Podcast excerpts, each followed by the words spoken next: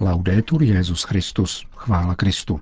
Posloucháte české vysílání Vatikánského rozhlasu v neděli šestého srpna.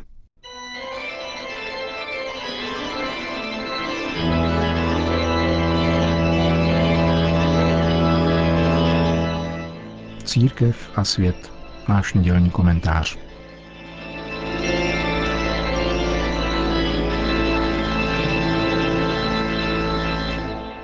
Těžko si nevšimnout polarizace mezi věřícími ve vztahu k úřadujícímu papeži. Protikladné pozice se vyhraňují do extrémů, přičemž navrch mají emoce. Víra bývá v deficitu na obou stranách, byť různými způsoby. Nesnadno se hledá zlatá střední cesta, poněvadž k tomu nestačí samotný intelekt. Nepochybně to souvisí také se samotným výkonem Petrovského úřadu, jak to vyjadřuje titulek článku Politický papež rozděluje církev, zveřejněný v týdeníku Echo. Nutno však poznamenat, že k tomu dochází za každého papeže. Když Pius dvanáctý. roku devatenáct padesát jedna odmítl podpořit válku vedenou Spojenými státy americkými proti komunistickému režimu v Koreji, nepotěšilo rovněž mnohé. Jinakost dnešní světové scény na situaci mnoho nemění. V době, kdy se politický, než kvůli ekonomický vliv papežů limitně blíží nule, jak říkají matematici, lze o nějaké papežské politice mluvit jen s velkými výhradami a spíše obrazně. Mnozí, kterým papež František konvenuje, si se svými sympatiemi hlavu nelámou, i když by trochu měli. Na druhé straně ti, kteří se vůči němu vymezují, vykazují někdy známky jakési alergie, po jejíž příčině také moc nepátrají. Nepochybně je také třeba uznat, že některé kroky, ba i výroky papeže Františka mohou činit problémy i tomu, kdo se upřímně snaží je zařadit do kontextu víry. Pokud jde však o zmíněný pocit rozdělení či polarizace v církvi, je třeba nejprve vzít v úvahu masivní a popravdě řečeno dosti nepochopitelnou mediální podporu, které se Františkově pontifikátu začalo ihned dostávat jakoby na povel ode všech, kteří předtím papeže ani církev nikdy takzvaně nemuseli. Takováto změna může být pravdivá, jedná-li se o konkrétního člověka, avšak v případě trendů sekulárních zpravodajských agentur a mediálních impérií se nejspíš o evangelní konverzi nejedná. Předsudky totiž mohou být nejen negativní, ale také pozitivní. A v případě mediálního pokrytí papežova pontifikátu lze jednoznačně mluvit o těch druhých. Františkův pontifikát ukazuje, že pochlebování a lichocení jsou mnohem nebezpečnější než očerňování a nadstiutrhání, jak ostatně on sám i jednou řekl. Je pravda, že lichocení může být i výrazem upřímně míněné sympatie. Co si však počít s tím, začnou-li trousit lichotky například novinář, jakým je v Itálii všeobecně známý Eugenio Scalfari, který si nikdy nedělal problémy s novinářskou etikou a víru vždycky považoval za známku chybějící inteligence. A nebo rovněž v Itálii známá politička Emma Bonino, která se v sedmdesátých letech nechala přivést do jiného stavu jen proto, aby mohla jít na umělý potrat a tak v rámci svojí politické kampaně ukázat, že to nic není. Svůj postoj nezměnila, jak předvedla minulý týden v jednom italském kostele, kam byla poněkud nepochopitelně pozvána, aby mluvila o politice vůči uprchlíkům, což je nynější oblast její aktivity. Jeden z tamnějších posluchačů tam totiž prohlásil, že nenarozený člověk je obrazně vzato také imigrant a mateřské lůno je první azyl. Na to byl vyveden farní pořadatelskou službou. Papežovi projevy přízně vůči této političce a jim podobným interpretovala sekulární média politicky, tedy jako zhovívavost vůči názorům, které svými slovy i činy hlásají. Znamená to však nutně, že svoje gesta mínil papež právě takto? Vysvětlení jeho přístupu se zakládá na docela jednoduchém rozlišení mezi hříchem a hříšníkem, což tak přesvědčivě podává svatý Augustín. Hlubší vysvětlení se však zakládá na tom, že papež František se proti očerňování či dezinterpretaci svých slov a činů prakticky nebrání. Je to osobní styl jeho výkonu petrovské služby, ale také projev víry, který by neměl být podceňován. Zvláště pohlédneme-li na postoj, který zaujal ten, kterého zde na zemi zastupuje, když se jej v Getsemanech chopila světská moc. Žijeme v době, která je takřka dokonalým opakem postoje, který pan Smrtka z Cimrmanovy hry Posel z Liptákova, vizionář, vyjadřuje slovy "My nesmíme ani naznačovat". Dnešní veřejný diskurs se naopak náznaky jenom hemží. Stěží se v něm dobrat výroku, který něco podstatného tvrdí nebo naopak popírá. Média chrlí hlavně emoce. A cokoliv, co zavání rozumovým argumentem, je a priorně podezřelé nebo zpozdilé. Na druhé straně pak ten, kdo usiluje o rozumnost, nezřídka sklouzává do nevraživosti. A to nejenom vůči tomu, kdo klade proti jeho argumentu svůj vlastní, ale dokonce i vůči tomu, kdo jenom nechápe. Zdá se, že se stále více ocitáme v situaci, která přesahuje naši schopnost sdělit, co cítíme, nemluvě o tom, co věříme. Možná se příliš soustředíme na verbální rovinu. Otec lži a vládce tohoto světa nemůže být poražen lidským slovem. Zvítězilo pouze Boží slovo, které se stalo tělem, aby mohlo podstoupit smrt, jež je důsledkem hříchu inspirovaného ďáblem. Vládce tohoto světa mohl pouze usmrtit, avšak podle Boží vůle, čímž přišel o iluzi svojí nezávislosti, o níž se domnívá, že ji získal vzpourou proti svému stvořiteli. Dějiny podle Evangelií a Nového zákona směřují k dočasnému chvilkovému triumfu Antikrista. Pro křesťana je užitečné nad tím rozjímat, aby nepropadal panice ani nadšení.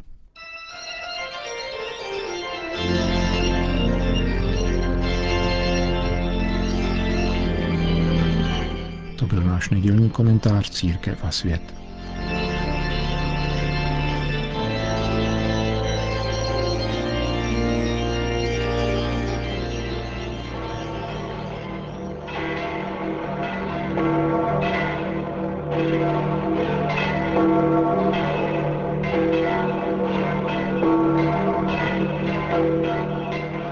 Vlivem úmorného vedra se dnes předpolednem na Svatopetrském náměstí sešlo poměrně málo lidí, sotva dva tisíce.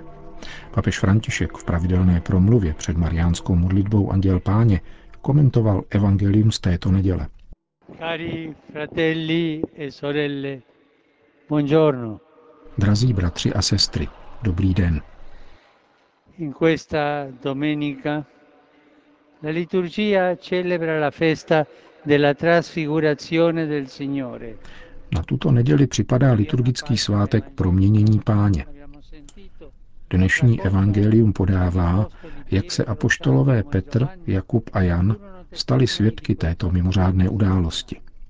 Ježíš je vzal sebou a vyvedl na vysokou horu. A když se modlil, jeho tvář se změnila, zazářila jako slunce a jeho oděv zbělel jako světlo. Pak se ukázali Mojžíš a Eliáš a rozmlouvali s ním. Tehdy Petr Ježíšovi řekl: Pane, je dobře, že jsme tady. Chceš-li, postavím tu tři stany. Jeden tobě, jeden Mojžíšovi a jeden Eliášovi. Ještě než domluvil, zastínil je světlý oblak. L'evento della trasfigurazione del Signore ci offre un messaggio di speranza. Událost Proměnění Páně podává poselství naděje. Tak budeme s ním i my. A vybízí nás k setkání s Ježíšem a ke službě bratřím. Výstup učedníků na horu Tábor nás přivádí k zamyšlení, jak je důležité odloučit se od mondénních věcí, abychom se mohli ubírat vzhůru a rozjímat o Ježíšovi. Je třeba se disponovat k pozornému a usebranému naslouchání Krista, syna milovaného Otcem, a vyhledávat důvěrné momenty k modlitbě, která umožňuje chápavé a radostné přijetí Božího slova. V tomto duchovním výstupu a odstupu od mondénních věcí jsme povoláni ke znovu objevení smiřujícího a obrodného mlčení při meditování o evangeliu, při čtení Bible, jež nás přivádí k cíli, který oplývá krásou, jasem a radostí. Když mlčky setrváváme s Biblí v ruce, začínáme vnímat tuto vnitřní krásu, tuto radost, kterou v nás rodí Boží slovo. Z tohoto hlediska je letní doba prozřetelnostní chvílí pro růst naší snahy hledat Pána a setkávat se s ním. V tomto období jsou studenti volní od svých studijních závazků a mnohé rodiny mají dovolenou. Je důležité, abychom ve chvílích odpočinku a odstupu od každodenních starostí mohli obnovit své duchovní i tělesné síly a prohloubit své duchovní putování. Al termine dell'esperienza mirabile della Trasfigurazione, i discepoli scesero dal monte. Na závěr své podivuhodné zkušenosti pak učedníci s očima a srdci proměněnými setkáním s Pánem se stoupili z hory. Na tuto cestu se můžeme vydat rovněž. Stále živější znovu objevování Ježíše není samoučelné, ale přivádí nás k sestupu z hory, abychom se znovu nabití silou božského ducha rozhodli činit nové kroky k autentickému obrácení a nepřetržitému dosvědčování lásky jakožto zákona každodenního života. Proměněni Kristovou přítomností a vřelostí jeho slova budeme konkrétním znamením oživující lásky Boha ke všem svým bratřím, zejména trpícím, osamoceným a opuštěným, nemocným a mnoha mužům a ženám, kteří jsou v různých částech světa deptáni nespravedlností, zvůlí a násilím. Nella Trasfigurazione si ode la voce del Padre Celeste che dice: "Questo è il figlio mio amato, ascoltatelo." Při proměnění bylo slyšet hlas nebeského Otce, který řekl: "To je můj milovaný syn, toho poslouchejte." Pohleďme na Marii, naslouchající Panu, neustále připravenou přijmout a střežit v srdci každé slovo svého božského syna. Kéž nám naše nebeská matka a matka Boží pomáhá vstupovat do souladu s Božím slovem, aby se Kristus stal světlem a vůdcem celého našeho života. Svěřme jí prázdninový čas každého, aby byl klidný a blahodárný, ale především léto těch, kteří dovolenou mít nemohou, protože jim brání věk, zdravotní či pracovní důvody, ekonomická omezení či jiné problémy, aby pro ně byl přesto časem odpočinku, prostoupeným přátelskými setkáními a radostnými chvílemi.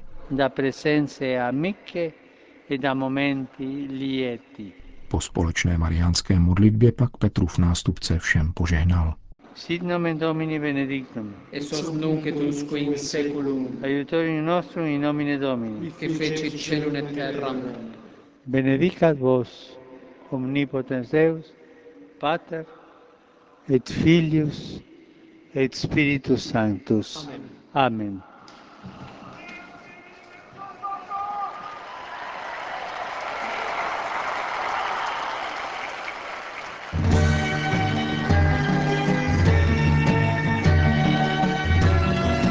Končíme české vysílání Vatikánského rozhlasu. Chvála Kristu. Laudetur Jesus Christus.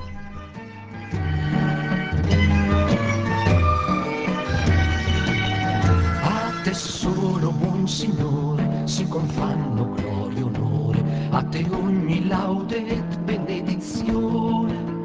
A te solo si confanno che l'Altissimo tu sei e null'uomo degno è temendo va. Sii laudato mio Signore con le tue creature, specialmente fra te sole e la sua luce. Tu ci illumini di lume, che bellezza e splendore, di t'altissimo Signore porta il segno. Sii laudato mio Signore per sorelle, luna e stelle, tutto il cielo li hai formati.